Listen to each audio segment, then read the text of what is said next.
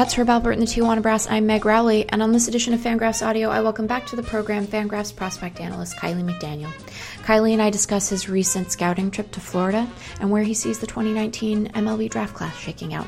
We also engage in a little bit of contract extension talk, particularly as it regards Ozzie Albies and Bummers. And then, as Fangraphs resident Game of Thrones fans, we indulge in a little non baseball talk about the show's new season and who we expect to emerge victorious in the battle between the North and the Night King. Warning, there are many, many spoilers as part of that conversation. Many, many. All of that is coming up, but first it is my obligation to tell you that Fangraphs memberships are now available at fangraphs.com. For the monthly cost of your share of your parents' HBO Go subscription, you can support all the great work at Fangraphs, including Kiley and Eric Longenhagen's coverage of the upcoming draft, Dan Szymborski, Jay Jaffe, and Craig Edwards on early season trends, and Rachael McDaniel's insightful commentary on the game. You may also, for a slightly greater sum, purchase an ad free membership and enjoy Fangraphs without banner ads, facilitating faster loading times. That bit of business being complete, I take you to my conversation with Kiley McDaniel, Prospect Bro, which begins right now.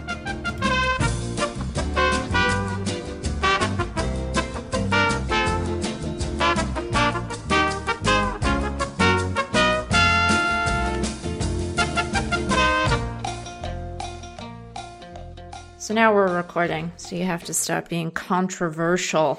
Hmm. I prefer mayonnaise and normal peanut butter.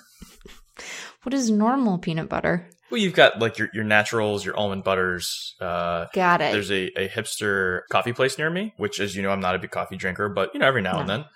And a friend wanted me to grab a coffee for them, and so I went, and they said almond milk or coconut milk. I'm thinking, all right, they'll definitely have at least one of those, probably both. Sure. And I said, "Can I get this with coconut or almond milk?" And they said, "We don't have those." And it's like a very hipster place. So I'm like, "All right, mm. you just do regular milk?" They're like, "Oh, we don't have that either." And I was like, "What do you have?" They said, "We have pecan and oat milk." oh, jeez. That was all they had. That feels like a very strange selection of hipster things. If you're going to go that route, I think that you have to have. I mean, like almond milk is pretty standard for a lot of people, right? I think it's become too widespread that a hipster place can't carry it anymore. And I mean, we're way past milk milk. Like, oh boy, I mean, like that's not going to work. my my objection to this is mostly of the like why you can't call it milk.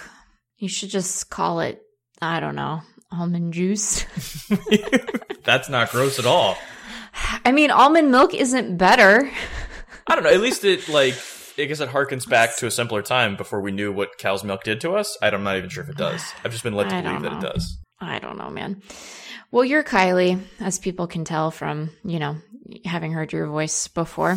And you're here uh, on Fangraphs Audio. We're trying to be more consistent with Fangraphs Audio, just generally, since we're all very busy. But A lot of a lot of flip flopping on Fangraphs audio. You gotta maintain a strong hand here. Keep your Yeah, stances true. consistent. Really distressing. But we, I thought that you should come on the program because, well, later on in the show, we are going to exchange some Game of Thrones takes because Thrones back. So I'm warning people now that there will be spoilers, but we are recording this on a Tuesday. So if you haven't watched Thrones already, then I, I can't help you. I feel like you, um, have made your, you've made your bed and now you must sleep in it while you listen to Fangraphs audio. But also, there's been there's been just a ton of movement on the the draft board for 2019, and you've been doing a lot of uh, baseball watching with your eyeballs. So I thought that we'd have you on to chat about that and Thrones and some contract extension stuff, and uh, and go from there. So does that sound good, Kiley? I Sounds this is amenable to me. I, I approve this good. agenda. Yep, that's fantastic. So, Kiley, you should tell the the people who are listening who we're gonna hope have read your latest uh, draft rankings update, but maybe they were busy and so they didn't. We've moved a lot of guys around on the board. Yeah, I can tell uh, when we've moved too many guys around when I have to go through and delete all the up and down arrows and start from scratch again. so we've now done that, and I'm now looking at it, and now we've gotten to you know like 15% of the guys have up and down arrows, which is probably like Sure. a, that's like a good amount, and that's Yeah. you know just like one update. But yeah, I, I feel like the top sort of tier. Uh, Adley Rutschman, the catcher at Oregon State, Andrew Vaughn, the first baseman at Cal, have been one and 2 for a while, and I feel like that's been the the sort of industry consensus for a while. For more minor league fans, I guess Rutschman is going to be ranked right behind another catcher, Keibert Ruiz. So that's sort of like a comparable, not the same kind of player, but a comparable value. And then Andrew. Vaughn is ranked right around that Pete Alonso area. So obviously he's seen as like a very advanced college hitter. that's a right right first baseman. And then beyond that, there's been like that tier of a couple high school guys, uh, hitters, a couple college hitters that have generally been the same guys the whole year. Or I guess the three guys with up arrows that are up in that top tier would be Alec Manoah, uh, righty out of West Virginia, uh, JJ Bleday, the right fielder at Vanderbilt, and then Nick Lodolo, lefty at TCU. They've kind of jumped into that range, and not a whole lot of guys have like really jumped into that like top 10 to 15 or so. That's been pretty steady about the whole spring. But then just below that, from like you know 15 on down, is where some some of the wackier stuff started happening. But it, I don't know. I, I guess that's uh, somewhat standard for a draft class that there's just going to be three or four guys that started outside of the top 100 that end up being 20, and then mm-hmm. some guys that started 20 that end up being outside the top 100. Like I, I think that's pretty standard. But obviously, like on a week to week basis, there's like certain weeks where there's you know five of those types of guys with like big 20, 30 spot moves have all been added in like the same weekend. And so that seems like a particularly topsy turvy weekend when in reality it's probably just that's the weekend I heard about it and it might have happened sure. three weeks ago. Sure. And some of these, you know, get staggered in terms of how often we uh we we bring attention to them in our publication calendar because we don't want to, you know, we don't want to bother people, but we also want to bother people a little bit. I was struck in your um your recent update on the rankings that there uh, there is seemingly a consensus emerging around the hierarchy of the the college arms this year. It's college arm consensus that's emerging. Yes, uh, Lodolo, the lefty TCU, sounds like uh, he's in play as high as third or fourth, and that he's the consensus top guy and the Manoah is, uh, I guess, the second guy. He'll be somewhere in that like probably eight to fifteen area, sure. and then and then there's two guys depending on Kentucky lefty Zack Thompson's medical. He's sort of been a bit of a durability question, kind of gives you different looks based on how healthy he is at the time. If that medical comes back clean, then he's probably number three, and some people think he might not, and so then George Kirby at Elon would be number three. And that, yeah, that's, that's pretty much the guys. And then after that, it's, you know, you move all the way down to 30 or so before you find the next guy. And they all have, you know, various versions of this guy might be a reliever, or this guy's been good for a week, or this guy throws hard but doesn't do anything else, you know, all those, all those various sorts of things. So that, that's kind of shaken out. The college hitters are a little more complicated just because there's sure. that, there's that glut of them from like six to 13 where they're all just basically the same and they'll move up or down one spot every week. If you're like a really huge draft fan, almost I would say like five days a week is there some sort of adjustment in the list. It's just obviously not realistic to trumpet every one of them. So yeah, if you really want to like see this thing, including the 2020 and 21 classes, because I, I think we're the only place on the internet that's like sort of updating these rankings like that often. And so it turns out a lot of a lot of scouts, like especially area guys, will text me stuff that they had not been in the past because they like sure. they like being able to refer to like if they don't keep 2020 or 2021 like follows. Right. They like they to know that the list. Yeah, that our list sort of reflects what they think, or if their you know boss asks them, they can be like, oh yeah, here's the three guys. It's you know, Eric and I have actually found that a lot of times it's easier to find our notes when they've been published on the internet than to go through our notebooks and find them. Sure. Uh, and so I think a lot of times scouts will be like, oh, I have notes, but like if Kiley's missing a guy that's not on the list and he should be 20th, I want to make sure right. he's somewhere on there so I remember who he is. Right. Well, and you're adding to those 2020 and 2021 lists. I mean, what weekly at this point, right? So yeah, it's like it's we're going to have quite the stable of of guys when it's all said and done. And I, I didn't mention the uh, agents are also a big part of this because they're obviously recruiting guys from all these classes. And so while right. Scout maybe really bear down on the 2019s, the agents are actually bearing down a little more on the 2020, 21 guys. And especially the ones that like, you know, used to be scouts or will send me video makes it very easy to tell where these guys go because it's, you know, not the guys I'm tracking down at any given time. Sure. Do you want to talk about your Florida trip a little bit? Sure. You went to Florida. You went back to Florida. Did Florida welcome you? Was Florida like, hey, Kiley, we missed you. You should have come back sooner than now. It's funny you mentioned that because I, growing up, I knew. No, it, it kind of is because I knew growing up in Florida that Florida was like a punchline. Like you'd watch, you know, like the Daily Show or something, and everybody just make yeah. fun of Florida. And I'm like, I mean, I I was born there. It wasn't really a choice, but like, you know, they don't always know. It's like when people make fun of stuff in the South. I have a lot of family in like Alabama, Georgia. I live in Georgia now. And there's like a certain perception, but like obviously in certain parts of it, it's not, it's like indistinguishable from New York City in like certain areas. And then other places, it's like deliverance. And I think people just sure. Skip the first part and, you know, go to the deliverance part. Um, and Florida, like obviously is similar when you go to like the coastal cities, like it's, you know, maybe a little warmer, a little more exposure to water than there would be in you know, a northern city. But then when you get inland, it's, oh boy, it is something. And I've now found that I've sort of, since I've sort of chosen to leave Florida, uh, that now when I go back, it's, it's almost getting on my nerves. like the things oh. that are oh. annoying to outsiders have started to become annoying to me because I don't live there anymore. Wow. Um, so there were certain things like I was, uh, I was staying with a friend that had dogs. And so we'd go in the backyard and Scout would chase the lizards and all that kind of thing.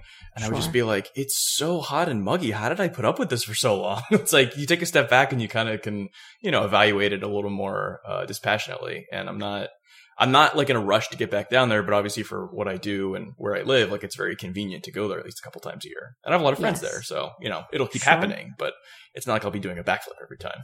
So this is like if I ever end up moving somewhere sunny, I will come back and be like, the rain is crushing. My spirit is destroyed. This is what you're saying. Yeah, you're like, I'm not even sure Soundgarden's good. What was I thinking? hey, watch out. You watch out now. You Russell Wilson could have gone to Phoenix and played for the Cardinals. Oh my stars. Yeah, it, it is funny. We will entertain this this quick digression because why not just do it now? We're gonna do it now. Kylie suffered through several text messages from me being stressed about the state of Russell Wilson's contract as a quarterback for the Seattle Seahawks because I am a fan of the Seattle Seahawks.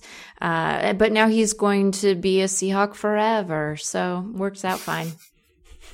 So what was it? A, it was a seven year deal for uh, forty five million dollars. Is that what that? Yeah, yeah. It's funny. Like his agent just said, I think this is the best we can do in a given environment at a position of scarcity. Anyway, we'll get to contract extensions and the payoff for that joke later. But tell me about Florida. Who'd you see in Florida, Kiley? Uh, so it works out that Florida has, especially the Orlando area where I came from most recently, has arguably the two best high school players in the country, or at least the best pitcher and the best hitter. That's very convenient.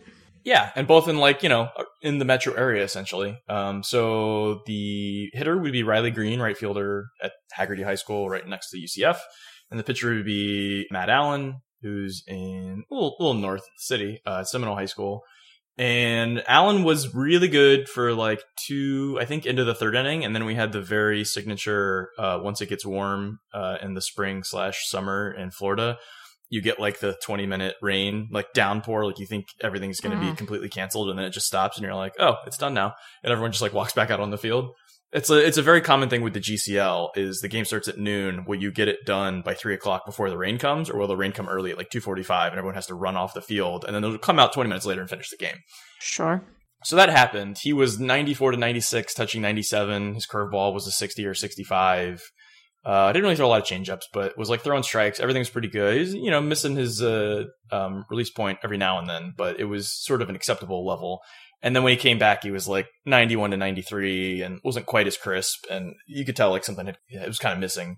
So at least I got a couple innings of, of the good stuff. I also found from taking the high speed video that night that a not super well lit high school field in the middle of the night is not good for shooting. Ah, Yes, we. Uh, this is perhaps an appropriate moment for us to mention that uh, you and Eric have some some very nifty cameras that you're uh, using in your your scouting looks this spring that take incredible high speed video. Yeah, the, this this particular set isn't the crispest set that we have on the Fangraphs Instagram account. It's still cool. It still looks cool, but it's not quite as uh, the the contrast is not as uh, as striking as it is on some of the other ones. You're right to say that. Yeah, and I think the the thing I didn't realize, like obviously you know if you take like a picture of a computer screen, like you know that it's constantly flickering, you just don't see it right. with the naked eye. And at night when the lights are on and it's, you know, say 10 o'clock at the end of a 7 o'clock game and it's really yeah. dark, those lights are flickering. And so anything sure. taken in that setting is going to have like the flickering, especially with a high speed video. And right. it's like, it's like almost like a strobe light at like a club you don't want to go to is going off while Royce Lewis is swinging. And you're like, this could be better. And then I'll do it during the day. And if it's during the day and it's really bright outside and it's like good conditions, but the sun is so bright it's it's on like sort of the viewfinder so i can't always tell if it's perfectly focused or not. Right. then that's going to be like very well lit but the focus is going to be off just a little bit. And so ideally it's super bright and you're in the stands under cover and you can tell exactly what you've got. And like now it just sounds like i'm trying to be a professional photographer which i'm not. So i'm trying to figure out ways to like work around this but it's not it's not always as easy. So like actually today on the fangraphs instagram account i put up stuff from the img game i went to which was a four o'clock game. And so everything was pretty well lit. And some of the stuff I sort of dialed the brightness like way up or way down, had to adjust it, but that's easy to do. You can't like refocus it. So obviously sure. I prefer day stuff, but this is probably way too much detail for the listener. They just want to see the pretty video. I love these videos, but they stress me out because they, you know, pitching in slow mo just underscore when you see it in slow mo just underscores that like this is a fundamentally terrible thing that we ask people to do. No one should pitch. It's awful for you. You can see every ligament in their arm going. Eh. So um, I find that very stressful. Even though this is ridiculously cool that we're able to, uh, you know, you can just like it's like oh there there there go them seams. We can see them. Yeah, and the thing I like is seeing like the like the pitch grips, like how it comes out of Yeah. their hand. Yeah, Which which It's you don't always know if he's throwing a two seamer or a four seamer, and I can just at the game after the pitch pull it up and Look. replay it on the thing and be Yeah. like, oh, it's a two seamer. And all the scouts are like, Right. oh, he's throwing a two seamer. I was like, yeah, that's the thing we never knew unless you you know like the guy charting told you. Right. Yeah. No, it's uh it's very, very cool. Yeah, the the stuff that you put up today from IMG is is pretty nifty. These uh Brennan Malone videos are pretty great. Yes, Mm. thank you. That, th- th- those are the ones I think I like the most. Uh, the ones Yeah. that took just after him, I think, had sort of a little bit of that golden hour quality to the next pitcher. Yeah. So those might actually be the best. But ironically, they'd set it up that uh, Brennan Malone and Kendall Williams are the two like top 100 prospects that are on the pitching staff at IMG. And because they only had one game this week, they pitched both of them in the same game. And we were told it would be three innings for one, three innings for another, and then a closer with their the seventh. But they were killing this team, and Malone had a really low pitch count, so he went four innings. And then Mm. Williams came in through one inning. I got a little bit of video, and I was like, all right, this sixth inning, I can get the rest of it, I'll be good. And then they scored the 11th run, and he never came back out. And so the rest of the video is him throwing a bullpen afterwards, and scouts are just kind of, you know, yelling out, uh, like, uh, throw, throw like three fastballs, and then like, you know, Kendall will be like, all right, fastball change, or throw a curve, and they'll be like, Any, anybody else want anything? All right, yeah, we'll give you, give you a few more. And we're all like scrambling around trying to get like side video and all the stuff we couldn't get during the game. And I was like, all right, it wasn't, you know, against hitters or anything, but I guess it was good to get something. Oh jeez. Oh jeez. You sometimes get, yeah, weird situations like that, or you get like, you know, if the Matt Allan game didn't get picked up after the rain, if they had a covered Sure. bullpen, he would just throw inside for 30 pitches and try to simulate, you know, competing, but is obviously pretty difficult because you wouldn't have a hitter standing there. But you sometimes get, there was actually, I remember uh, a game I went to in Huntsville, Alabama a couple years ago. It was uh, Cody Reed, who the Diamondbacks took in the second round. And he was like a late pop up guy throwing hard. Not a lot of people had seen him. So it was like a lot of cross checkers in there to see him. And he did not throw in the bullpen before the game. And he was like about to walk out onto the mound, and I was like, "Wait a minute, what time is it? Is he going to throw in the bullpen?" And the scouts next me are like, "Yeah, he he doesn't do that all the time here." And I was like, "Do they not have a bullpen?" He's like, "No, it's down there." He just kind of like plays catch in front of the dugout, and then walks out on the mound and throws like three or four ticks too slow, and then by the third inning he warms up and he's fine. And I'm like, "No, nobody's going to say anything." And they're like, That seems that seemed bad. "Yeah." Seems like not the most effective way to sort of position this guy. And it was like poor competition. He threw like 90% fastballs. And I'm like, I was like killing myself trying to get here from another game. And if I knew I was going to get this, I would just text one of you and be like, how hard did he throw? That's literally all I need to know because he didn't do anything else. That's another one of those things where, you know, sometimes you run into like a game at IMG where you have like four, you know, pretty big time prospects and you get, you know, good video of all of them and it's very efficient. And even if they don't do exactly what you want them to, you, you know, like Rece Hinds didn't hit anything super hard, but he like made some contact. I got to look at his swing. Like it's all well and good. And so every time you get something like that, where you can just sort of have everything all condensed into one game, and then I could see Royce Lewis on the way home. He was playing a game in Clearwater.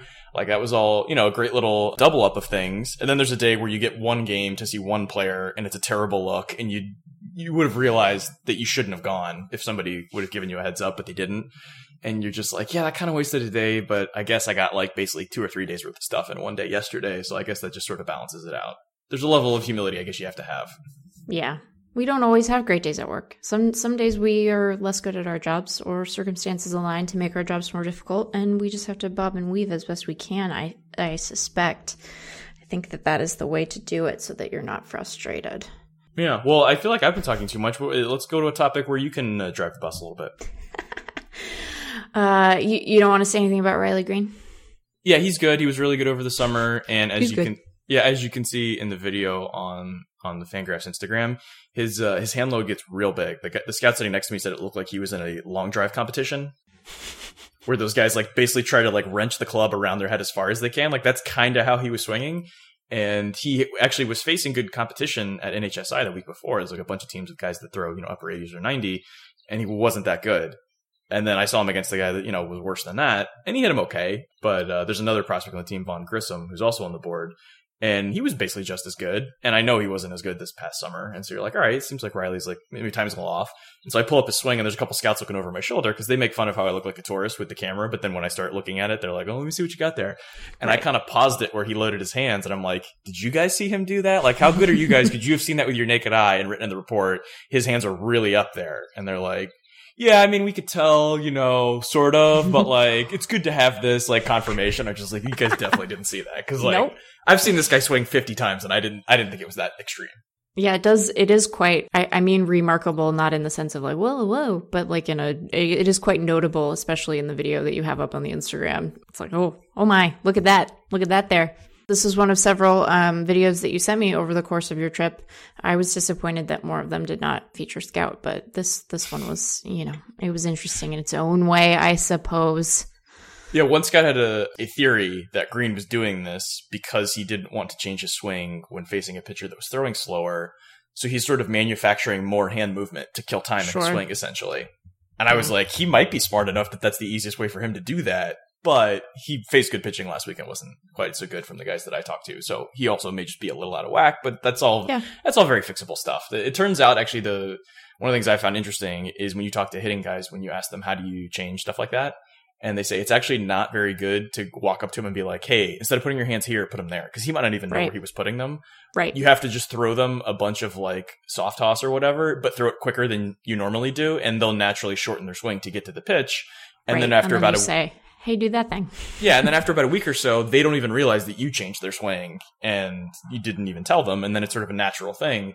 And that's that's typically why, uh, like when you see a guy in the big leagues is in a slump, and the you know big league hitting coach is like, "We're working on something." it's like it would seem to be very easy to like stop toe tapping or move your hand somewhere, but right. a lot of times to do it organically and be able to repeat it going forward and really sort of internalize it, you kind of have to struggle for a week to then sort of fix it, like, right, completely. Right, right. Yeah, you don't want to be too obvious as you're Miyagiing people, I guess, because uh, otherwise they get in their heads about it. Yep. You ever Miyagi me? No, your copy's perfect, just as it is. I never have to change anything. It's fine. It's like in Men in Black where he goes like, "Hey, you ever flashy thing me?" you didn't answer. Uh, Do you flashy thing me? Oh boy, no. I think uh, you know clear communication with your writers is a is a much better approach. People don't want to feel like they're being handled. That's not a great feeling for anyone. So you just got to be upfront with it. But I can imagine that when you're battling years of muscle memory and also the thing that has gotten you on Scouts radars to begin with, uh, it might require a more delicate approach right? Might require a little softer touch then. Sometimes my copy is missing humanity. No, that's very rarely true. Sometimes it does have a, a bevy of uh, investment metaphors that I have reined in, but you've always been you've always been receptive to that feedback, so I think it works out fine. I, and you I know. thought with your investment background, you'd try to turn it into um, I don't know, I, I banking graphs. Oh no, God yeah, we're not we're not uh, engaging in private equity graphs here, or at least we're trying hard not to. Uh, but people should go follow the Instagram account because you and Eric are both uh, posting the results of all of this lovely high speed work that you're doing. Uh, it'll be very fun to watch it evolve as you both get more expert in sort of the optimal way to use these cameras. But it is pretty it is pretty nifty, especially for the guys who um, are likely to be uh, important in this draft class to get to see them uh, in a more up close and personal way. So people should go look at that. Do you want to talk about Thrones? Oh, wait, no, we were going to talk about contract extensions first. We're going to talk about a sad, real thing before we talk about a distressing fake thing which is that uh, you know there are all these contract extensions, and we will talk about the specific thoughts that you had on the Acuna and, and Albies deals. But it is seemingly the trend that every good young player in baseball and several of the youngish but less young players in baseball are signing contract extensions. And some of those deals have been pretty close to what we would expect market value to be were these guys to sit around and wait until free agency. But some of them have been shockingly light and have resulted in many swears in the Fangraphs Slack. And I would say that these two Braves deals fall squarely into that category as opposed to the category where we say like, Hey, good, Hey, good job, Mike Trout. Like, look at you. You're worth a, a bunch of money now. So yeah, Kiley, what's what's the deal with these uh, Braves deals? I need you to be uh, a representative of the organization. That's not fair, but you still do have those backpacks. So That's true. Yeah, it's one of them has a hole in it, so I'm having to repair that. we just ha- why are you repairing it? Why aren't you getting new luggage? No, I, I mean to- I'm gonna do that too, but it, that just feels like something I'll do when I have a little more free time, which is like not really right now. Oh, I guess that's fair. Well, because Plus, I'm a I'm a type A, so like I need to be able to do hours of extensive research for this thing that'll be on my back for most of the year. I can't just like Sure. willy nilly go buy one. sure. If somebody else enterprisingly wants to tell me what the best thing is with some convincing case, then I could skip all that work. But I, I haven't found Yeah. that person yet. I might just um, ask David Appelman to uh, add Fangraphs patches to the Fangraphs store, and then we could just stick them on top of what you already have, and you could just keep the same backpack. Because I do know that you know exactly how many protein bars fit into the luggage you have, and at this time of year, when you're you know you're traveling so much, you're working very hard. It's important to know uh, what your sort of refueling potential is at any given moment. So I, I appreciate why you might not want to switch midstream, but we do have to get you some new luggage. But all of that to say, what's the deal with these extensions, Kiley? So I uh I I We're very you, loose on this episode. We're just going to be very loose today. I I heard Jeff Passan on the Slate Sports podcast of which the name I forgot. Um Hang up and listen. Yes, that is what it's called. He pointed out something that I had not. I don't know if I had read his long article about the about the like both extensions or like the you know sort of the postscript to all of these extensions. Uh, but he mentioned that the last internationally signed, as in you know not like a Puerto Rican to the draft, but like an international country amateur. So typically we're talking Dominican and Venezuelan, like that's those sorts of guys. That the last one to hit the open market and get a meaningful contract was Kenley Jansen which I was like, that can't possibly be right. And then I started thinking Yeah. about all the guys that got big deals, and I'm like, yeah, none of them signed through the international process. Right. It seems like it's all, you know, it's like the big league Japanese guys or the big league Cuban guys. Those are the Latin guys that get money.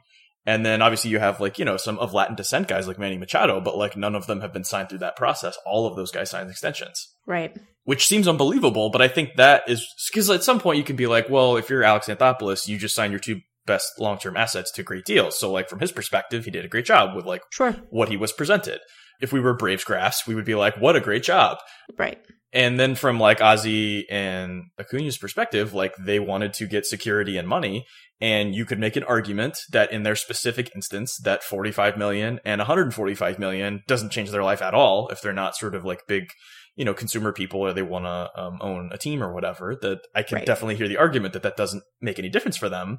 So you could say that they did a good job because, you know, there, there's a lot of well, actually extension people on Twitter like, well, what if he broke his leg tomorrow? And I'm like, he's still making 500k right now. And Yeah. he could accept an extension where you get all of his arbitration years paid out with one option. Like it's not like those were his two options were a terrible deal or no deal. Right. Or Right. get an insurance policy and try to ride it all the way through to free agent town like Scott Boras's clients typically do. Like there were tons of options. And I would say like the, if we had to do some sort of like weighted average of what they would make the rest of their careers, it was probably something like 150, 200, 300 million dollars, depending on which player we're talking about. And now that Right. number is significantly lower because the period where they would have gotten all that money has now been locked into a very low number. So from from their perspective, you could see it being a positive for them also that if their number one priority was stay with this team, sign a deal now, get me as much sort of cost certainty, the biggest amount of money you can get me. If you have to sign something right now, you could see it as a success for the players. Now, the Right. issue would then be it is nowhere close to a success for the players union and for sort of the labor markets in general. It is also terrible. Right. And that is more a function of, I think, poor incentives being put in place for agents. Uh, I think poor job of sort of assimilation and financial literacy from the Players Association. And then obviously the Tony Clark led negotiation last year being about as disastrous as you could imagine for a number of reasons. Like those things together is what led to this being a bad thing, even though you could see Alex Anthopoulos, Acuna, and Albies walking away from this with a smile on their face and not paying attention Right. to the media that everyone's hearing. The media is all focusing on what everyone other than those three people should want, like these agents may never get clients again, and Right. maybe no agent of a big agency wants to talk to Alex Anthopoulos about an extension again. because he's going to be asking for unreasonable deals as he should, because obviously, right. as evidenced through this and some other transactions in baseball, like sometimes you get that deal if you keep asking for it. Right. And so then using what Passan said, or I guess it's a fact, but he, he reported the fact, it's like, oh, there's obviously something happening here uh, like someone on one, one of the well actually people on Twitter was like, well, uh, shouldn't Ozzie know what his value is? Like maybe this is just what his value is. I'm like, well, it's obviously not. Right. But secondly, who's giving him advice about this? Like it's obviously his sort of inner circle, which the sort of most qualified person would be his agent. And while we don't know exactly what happened, the agent is heavily incentivized to get a cut of whatever number he can get today because he might get 0% of whatever big number comes later. And so if that's the only sort of fiduciary who has no legal requirement to actually give good advice and be held to account for it, then there needs to be a better way to handle this. And right. it's almost like if we just published uh, like an extension calculator, that all of these would be going much better because there would be an impartial third party to tell the player something that the apparently the union's advice is not getting to them and that the agents are not giving. So yeah, it doesn't it doesn't make me feel great, even though no. the parties involved may feel great about it. And like the big picture, right. it's kind of bad. Right. And, you know, you're right, I think, to point out that this is sort of, there's a, a, not totally unique, but there is a set of circumstances here applying pressure to these particular players, right? And that they, are, they both, you know, neither of them came into a big bonus when they signed, right? They want mm-hmm. to be in Atlanta. They want to be together in Atlanta because, you know, work's a lot better when you have work friends. it's good to hang out with your pals. And so I think that they're, you know, they were perhaps particularly susceptible on an individual level to pressures that would make them think that, hey, you know, like this is this is life changing money, even if it's not as life changing as I probably could have gotten, even if I had just stuck it through in arbitration raises. And then you, you do need to be able to rely on, on an agent to say, no, like Ronald Acuna, you're in every MLB commercial as one of the future faces of the league. So maybe we hold out for a couple of years and see how arbitration goes. And then, you know, if you want to sign an extension when you're a little closer to free agency and you have, you know, an established track record and also we have you in every freaking commercial, uh, we perhaps could do that it's just it's quite concerning. It's concerning for what it means for free agency. It's concerning because these guys are now not going to be in the arbitration pool. And so as comps for other players, their salaries are going to be absent, right? Yeah, it's and not great. And I would say looking at the at the the sort of passive fact that I keep repeating, it would seem that the areas where we're saying things have failed, which is getting good information for the players, right. the, the players being willing to switch agents, typically to a bigger agency when the situation warrants it, if the smaller one is not serving them, and to also sort of have financial literacy and also have sort of market literacy, right. it would make total sense that the players that sign for low bonuses from third world countries that, you know, may be supporting many family members that's the difference between them and the kid that played travel ball in Atlanta for 10 years that has, you right. know, pretty well off middle class family. Like right. they're going to get very different information in that area. But when it comes to like what they're taught in the batting cage, it might be exactly the same. And so it's right. the, the difference between the suburban kid and the kid that grew up in like a shanty town in a third world country. Not saying that these guys were exactly that, but obviously there are some examples of that. Right. That's leading to the players that come from more extreme situations financially, in this case, more closer to poverty, or in the Acuna situation, he's from Venezuela, where like the, the country's kind of falling apart, which you would imagine was an element of his calculus and all this. Sure. They are not exposed to the $300 million possibility unless they sign with a big agency right. early on, which often doesn't happen because a lot of times those agencies don't want to, you know, sort of take on these guys as clients when they're murky ball, but small agencies will. Right. And you would think that if you're in a foreign country and you hire someone when you're 18 to represent your interests, you're much more likely to trust them at 23 than someone who is from that foreign country who, you know, it's just some guy I met and here's some other guy I met that might be a little better for me. So right. I don't know how you solve that problem, but like all of the, the differences in the experience in baseball between those two groups perfectly explain like the actual difference in the money they're getting. And so there needs to be some way to solve that. And the fact that the union does not seem motivated to spend a lot of resources and time toward educating younger players. I think now they might be because uh, it used right. to be we, we, need to get the 34 year old uh, free agent uh, some money in that last year of his deal, and now nobody cares about that because we know that guy's not going to get any money. But like making right. sure Acuna keeps a 300 million dollar deal on the table that actually is really important. So you need to go find an 18 year old Acuna and make right. sure he understands not only his like responsibility to himself, but then also to every other player, which you know it sounds like Yasmani Grandal took his responsibility to every ever player very seriously to the point where he left a bunch of money on the table because he didn't want to move the AAV of the catcher market down, which almost seemed like too sensitive. But like I see where he's coming from, and that's probably a good impulse right. to have. Right. Yeah. And and there's a balance to be struck there, and I don't think anyone wants to say that like you know if you need to take care of your family that's the thing that you need to do and i don't i don't know that anyone wants you know that to be something that we're indifferent to but there has to be a better balance to be struck between individual incentives that players face versus the sort of collective responsibility that they have to you know, think of themselves and themselves within the market and sort of the position that they occupy there. Because as you've noted, like teams are going to strike this deal every time that they're able to, right? Their their incentives lie in, you know, every deal looking like Albies' deal.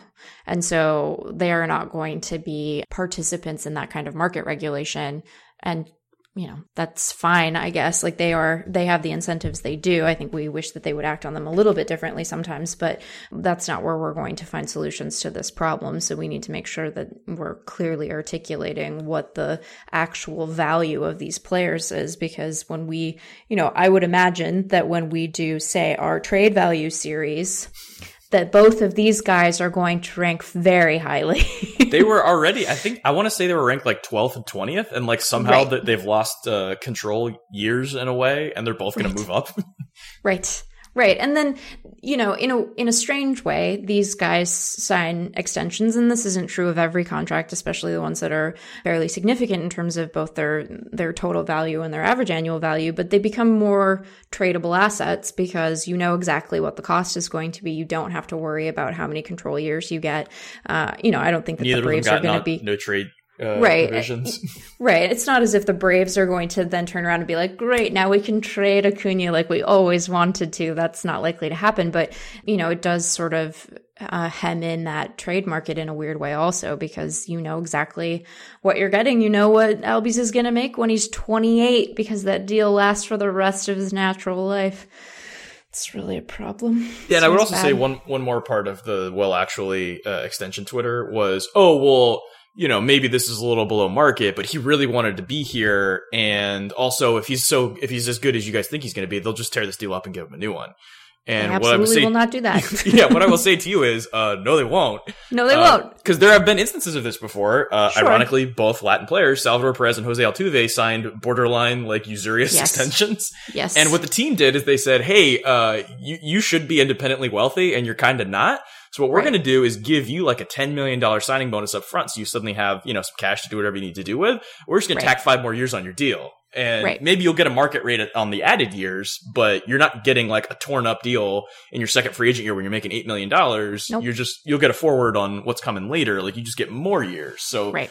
that problem cannot be solved. And then the other part is, I think they said an Albies deal, there were uh, no performance incentives there's no like you get a suite during a road game. There's no trade protection. They can release you whenever they want. And so like all of the sort of Braves fans that are like, oh, they just love playing here. It's like, yeah, they could also like not pick up any of those options. They can trade him whenever they want. Like there is yep. nothing making the Braves be loyal to him. And we've seen like with the Danny Ainge and the Celtics and Isaiah Thomas. Like someone can like sacrifice their body to save your team, and then you're like, well, it's convenient to trade him now, so we're going to trade him now. And so yep. it's like that's all part of the deal, which is why the player has to get paid appropriately because he's sort of going to get treated like a piece of meat because that's kind of what the contract's trying to do is like value his production. And so you can't put a bunch of feelings in there as part of the compensation because they're not really going to be a right. factor. Right.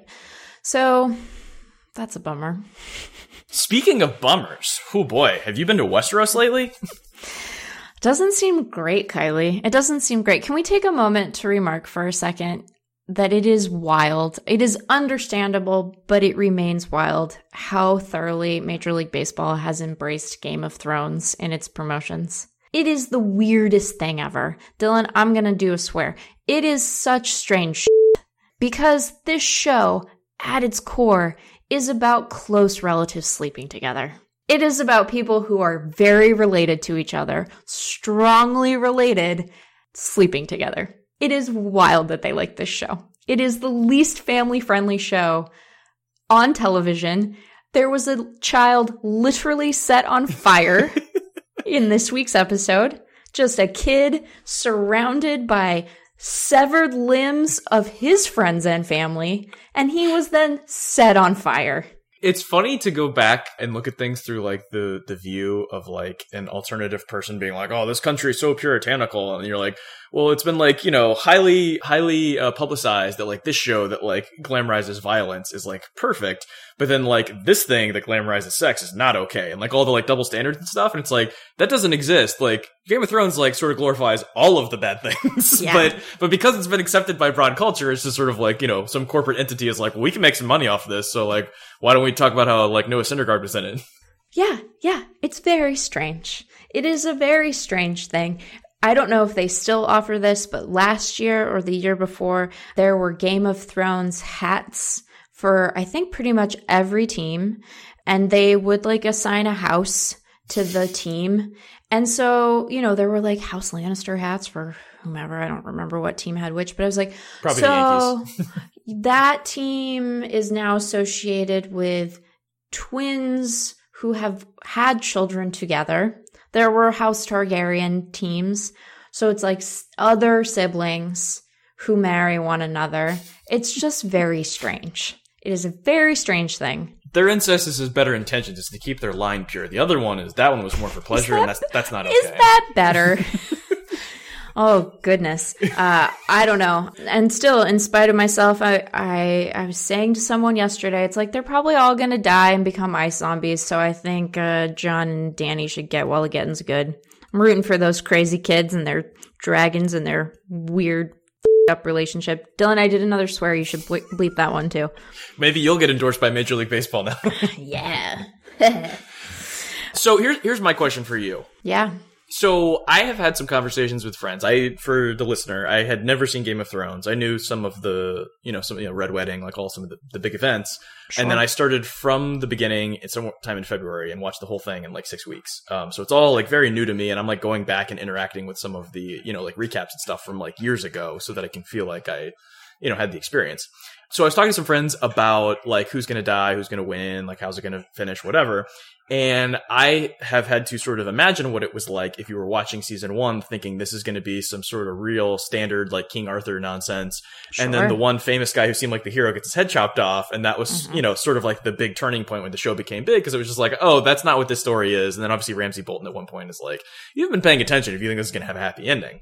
Mm-hmm. But as we've gone on, it becomes very clear. I guess the um, the nerd term that I've become aware of is plot armor, where Oh. someone can't die because they have to be there at the end, and so you're watching like a battle, and it's like Jaime Lannister running toward Daenerys trying to kill her, and it's like, oh, now the dragon's gonna kill him or he's gonna kill her, and it's just like, of course, none of them are gonna die. They have to be there at the end. Right. And so the show that started with whatever you think is get you know could happen, the opposite's going to happen, or anything's possible, and now it's just like, well, we're all just going to be going toward the Battle of Winterfell, or you know whatever the sort of ending is. And so Right. now my thought is, if we're trying to figure out like who's going to win and who's going to die, is it go- going to consciously do a rope a dope and turn into the Night King wins, everyone dies, this was always what the show was, and you guys were idiots for thinking that it was going to be a happy ending? Or was it that hmm. to make it a compelling story, and now the good guys are going to win, and it's going to almost be like every Marvel movie at the end? Well, I think that was part of the problem with last season because you're right. There were definitely people. It's like I I have a feeling that Jon's gonna make it to season eight. I feel like that's probably Given that appears to the entire story is about him. Right. So there there was some of that last year where it was a little it was kind of a bummer to not have the the sense of danger, right, that you had. I I watched the first season late, so I I caught it like right before the second season was about to premiere. And so then I read the first book, but really like enjoyed it and liked the show and didn't want to know what was going to happen. So then I stopped reading the books and then, uh, you know, I started writing about baseball and didn't have any time to read those books because they're very long. So I've, I've read the first two, uh, and so was quite surprised. Like the, I didn't know that the Red Wedding was coming. I would have been one of those people with a reaction video. But no, I don't know. I think that, um, I think a lot of people will die. I don't know if the good guys will win or not, but even if they do, I think many, many, many people who we like a lot are going to die. Wait, do you uh, mean on- you're talking about the AL East the right now? Yeah, yep, yep. Worried about that. Worried about that. Um, I think everyone's everyone's gonna die. Uh, Blake Swihart's already gone. no, That was a weird choice. Red yeah. Sox are weird right now. So so, so how do you feel like it's going to end? Do you feel like it's going to be a Marvel movie, or it's going to be a ha ha ha? Everyone dies at the end. You idiots. I think that most people we like will die at the end. And then there'll be like a couple. There'll, there'll, be, think, there'll be, two heroes left to, to rule over the ashes, and every, everyone's yeah. just laying there. Yeah, I think it might be something like that. I think that uh, we'll have some noble sacrifices, and then uh, you know, I think a lot of people will die. But ultimately, I think that it'll probably be triumphant to some extent, but they're also damaged now. That's the thing that was so striking about the premiere. It's like, wow, you've all killed a lot of people that you all care about. So yeah, like Jaime shows up and just like spins in a circle, and it's bad. like there's five people and four of them want to murder him. And it's like, oh yeah, right. he probably can't just like walk into whatever pub he feels like. Right? Yeah, it's like I think that you should probably stay in the castle, friend. Should stick around and not not venture out at night. All right. Well, then, who do you feel like are some of the the people who may die? And it sounds like the next two episodes, there's going to be a lot of death. I think that Jorah Mormont is not long for this world. I think that Grey Worm seems toast. He's kissing someone in a in a preview, and people who are uh, romantically happy, I think, have to die in this universe. So I think he's probably he's probably uh, not long for this world, which is sad because he's lived a tragic life. He will probably die tragically.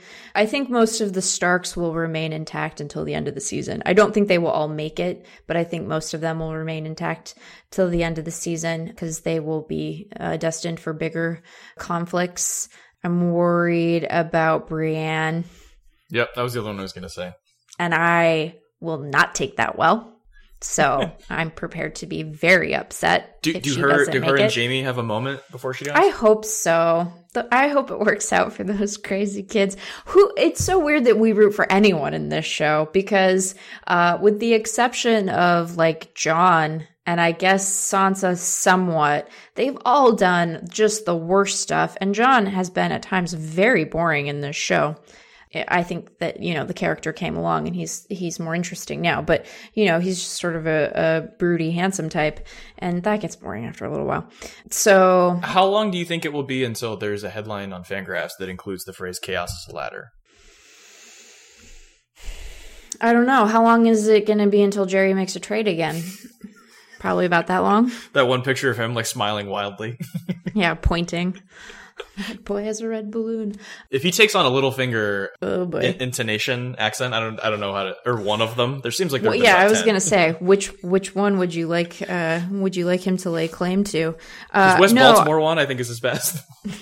I mean, it's going to be tricky for Jerry to to do that because he's he appears to open his mouth all the way when he talks, um, mm. which has been part of the problem. I do miss I I kind of miss Littlefinger a little bit I feel like that uh that that vibe isn't present in the north because Cersei's all the way down in uh, King's Landing. You need a more obvious schemer.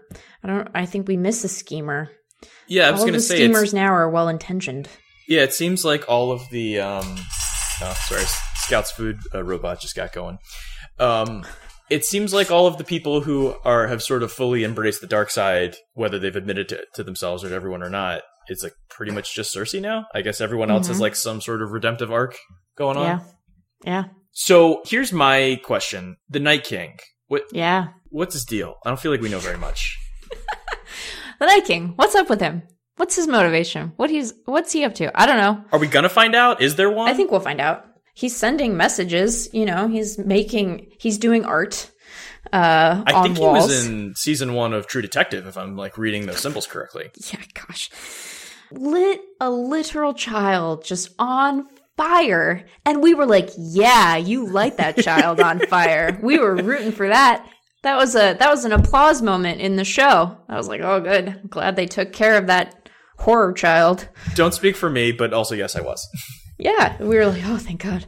So here, here, here's my stance now. Um, I, I'm not a fan of the Patriots. I don't really enjoy their whole deal. Sure. How, however, I recognize efficiency as a uh, alternative finance pro, oh, and geez. and I feel like the Night King is not being because you know you watch like a movie from the '80s and like the villain walks on screen and he's wearing all black and they play the bad music and like you don't really get a chance to appreciate him, especially uh-huh. if you're uh-huh. watching it when you're like you know a kid. And now I'll watch some of those things and be like, you know what? I think the villain's got a better point of view than than the hero here. because the hero just seems to be like into being the hero and like it's not always for the right reasons. You know, when you go back to like the Jim and Pam stuff, like if you look at, you know, take away all the like mugs to the camera and you play evil music when Jim's on camera, it's like, yeah, you could kind of see him as a villain too. Yeah, he he has moments of being kind of a. So here's, here's Dylan, my you point. can you can bleep that or not. I leave it to your discretion. Wait, there goes- Very loose show. Very loose show today. There goes the machine again. Um, so here's my question. So the Night King, uh, you know, we're made to not like him because I don't know, he has a bad complexion, and uh, He is trying to kill every living thing in the kingdom. But I will say, not aware of his benefits package, but inspires a lot of loyalty. They work together. He's been very effective. It's Belichickian, I would even say. And while I don't want my kid to play for the Patriots, uh, you know, I'd rather him play for Clemson than Alabama, say. Um, Oh, it's hard to deny scoreboard, and so far, it looks like the Night King's in pretty good position right now. So you're one of the people who watched the last Avengers movie, and you're like, you know, Thanos, he might have a point. I mean, I wouldn't go that far, but I wouldn't say he doesn't not have a point. Oh, geez, we're gonna we're gonna we're gonna disavow that as part of the official editorial policy of Fangraphs.com. I'll say this: he's very mindful of resources, and I'm out of snacks right now, so obviously there's something there. I, I, I just want to see if the if the Night King shows up at Winterfell and Mhm. decides to have like some sort of you know like in most you know of these like sort of um you know King Arthur type stories like before the battle they'll have a little discussion. I mean it's happened in Game of Thrones also. Yeah. I want to see him walk up and have like a totally reasonable stance and be like, "Hey, my uh my son's buried underneath Winterfell, and I'm just bringing all these people to make sure that you guys you know keep the words you made with me a thousand years ago that I can have my kid back." And they're like, "That's what this was all about." He's just like, "Yeah, what did you think I was doing?" Why didn't you say that to begin with? yeah, why don't we communicate? Your name's Ted the Night King? there were so many Ted. There were so many zombies. Did we have to do that, Ted? Yeah, this this is my ice dragon, Steve. Have you guys not met? Oh boy. I wanted to turn into like a like a goofy like sort of Three's Company. Like there's been some sort of mix up. We've got to keep the charade going to keep our Yeah. rent down, and then let's just solve this stuff. Because I think the the sort of arc that if you were to take you know the end of season one and then apply that to what we have right now. Um, I think it will be that the Night King kills everybody, and then Sure. he jumps on his dragon and tells all the you know the zombie people to jump on the boats. They head over to Essos, and just you know eventually all humans are dead. But like, I'm not sure that, that, that that's not really a great story. So like, obviously there has to be like a defeat at some point. So I would imagine it'll be in Westeros. But Yeah. yeah, I just hope it's not one of those like M Night Shyamalan signs level thing where it's just like, oh, it turns out to beat the Night King, all you have to do is sprinkle some water on his head, and turns out he's real good with frozen water, but you know, not the not the liquid stuff. I also thought at the end of Hardhome when like the you know the whites wouldn't get into the water, I'm like, Yeah. I'm pretty sure they could just walk on the bottom of the water Right? and then climb. They- like, why did they doing wasn't this wasn't this part of one of the Pirates of the Caribbean movies where they're just like walking along the bottom of the ocean? I don't understand. Or the Night King could have grabbed a spear, which apparently he can throw with no arc as hard as he wants and hit any target, even if it's in motion. Like, he could have killed everyone by now. So clearly something else is going on other than him just wanting to murder everyone else. I feel like he would have already done that. oh, See, no. now I'm, now I'm portraying him to be a merciful leader of a very loyal army. He's I mean- literally engaged in a genocide against all mankind. Any, any incest that we know of on his side? I don't think so. He's been stealing babies and then baptizing them in some weird way and having them walk around with him. He's feeding them. I don't know. Everyone else has done some version of like, uh, you know, murder of someone that they said that they wouldn't murder and then some sort Yeah. of incest and then, uh, Yeah. starving the people. And like, as far as we know, he's just walking and, you know, people that get in his way get, you know, mowed down. But I mean, the NFL's doing that. I didn't think I'd Oh. come down pro Night King, but it, he's got a compelling case. God. You're like the people who watch Star Wars and are like, the Empire, maybe they have a point. That's not the conclusion you're supposed to draw, Kiley. Maybe, well, I would like to be able to think more independently than the show would let me. I feel like Oh. I'm not getting like an un. This is not the no spin zone. I'll say that much. Oh, brother. You have any more Thrones takes? You had any more takes about them Thrones?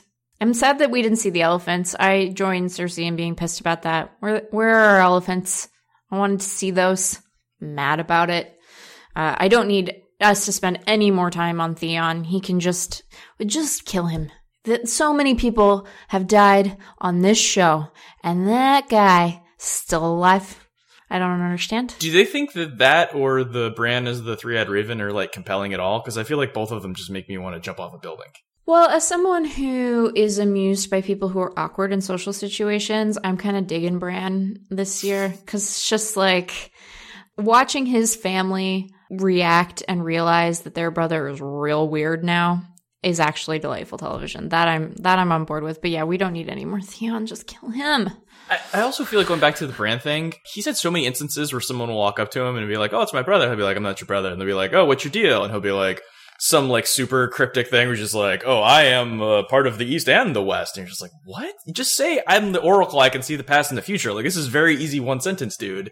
And so I feel like that sort of backs up him possibly being the Night King or having some sort Yes. of allegiance, or he sees himself as a referee, and so he's kind of helping both sides equally, or whatever it is. Like They him do being look similar, also, which is disconcerting. it just seems so e- or like he could walk up to uh, Sam and be like, uh, "Hey, your parents are dead," because like he knew, he just didn't tell Right. him, but he's been hanging Yep. out with him the whole time. It Yep. seems like if he was hundred percent helpful, he would have been more helpful, and if like you know the Night King just wanted to murder everybody, he would have murdered more people. So like I feel like there's something going on there, and I feel like they're whether it's misdirection or not, they're definitely seeding that they could have you know.